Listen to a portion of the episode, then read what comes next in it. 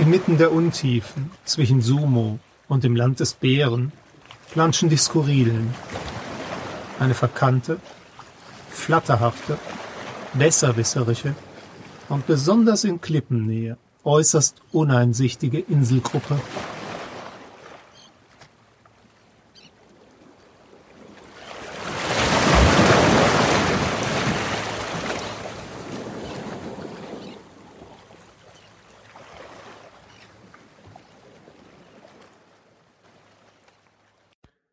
Schwerkraftabgabe.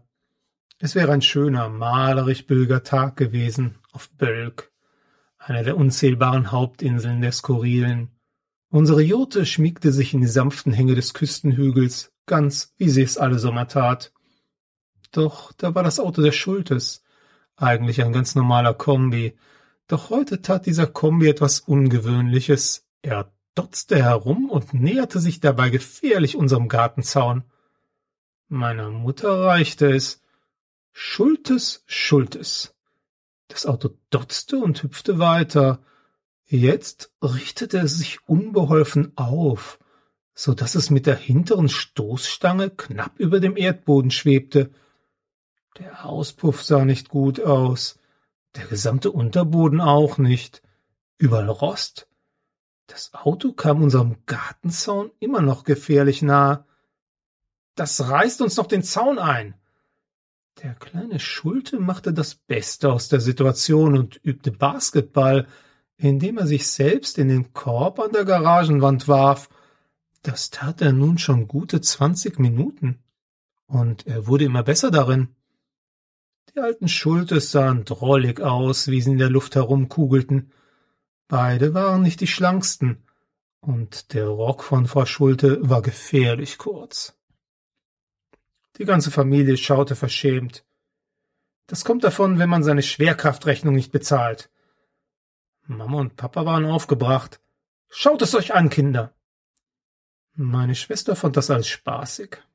Sie hüpfte über den Zaun und schwebte los. Mutter bekam sie gerade noch an den Knöcheln zu fassen, wäre aber selbst fast in die Schwerelosigkeit gezogen worden. Mein Vater hatte kein Mitleid, er wusste, wenn die Schwerkraft nicht bezahlt wird, hat das Auswirkungen auf den Preis.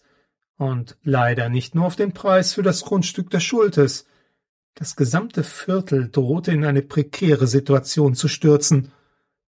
Was für ein Stigma. Eigentlich galt unser schmucker Küstenvorort als Muster für Gentrifizierung.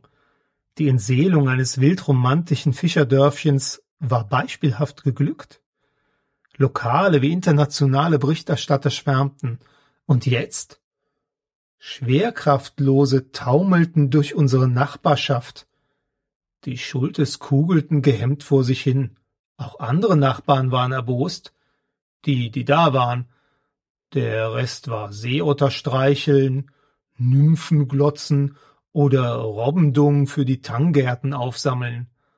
Was man so halt macht an einem böigen, skurrilen Tag. Krause von gegenüber hob sein Rechen, doch genau in diesem Moment schwang sich das Gartengerät nach oben, elegant und endlich befreit. Nicht auch noch Krauses, sie hatten immer so integer gewirkt, die geborenen Solvenzler. Jetzt schwebte ihr stolze SUV gegen den Laternenmast. Schwerkraft für jedermann. Das war vorbei nachdem das Parlament der Skurrilen etliche der heimischen Natur- und Elementarkräfte an ein Unternehmen jenseits der Meere verliest hatte. Das Leben wurde wieder einmal teurer, die Möglichkeiten scheinbar größer. Wer wollte, konnte Schwerkraft hinzubuchen.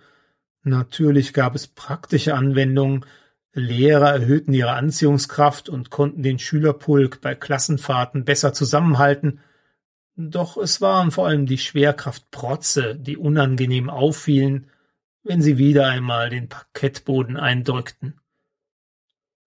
Abends, als alle gut gefesselt dem Sirenenfelsen lauschten, vergaßen wir schnell die kugelnden Schultes und die Protze sowieso. Ausgezeichnet mit dem Oelker Schnauber.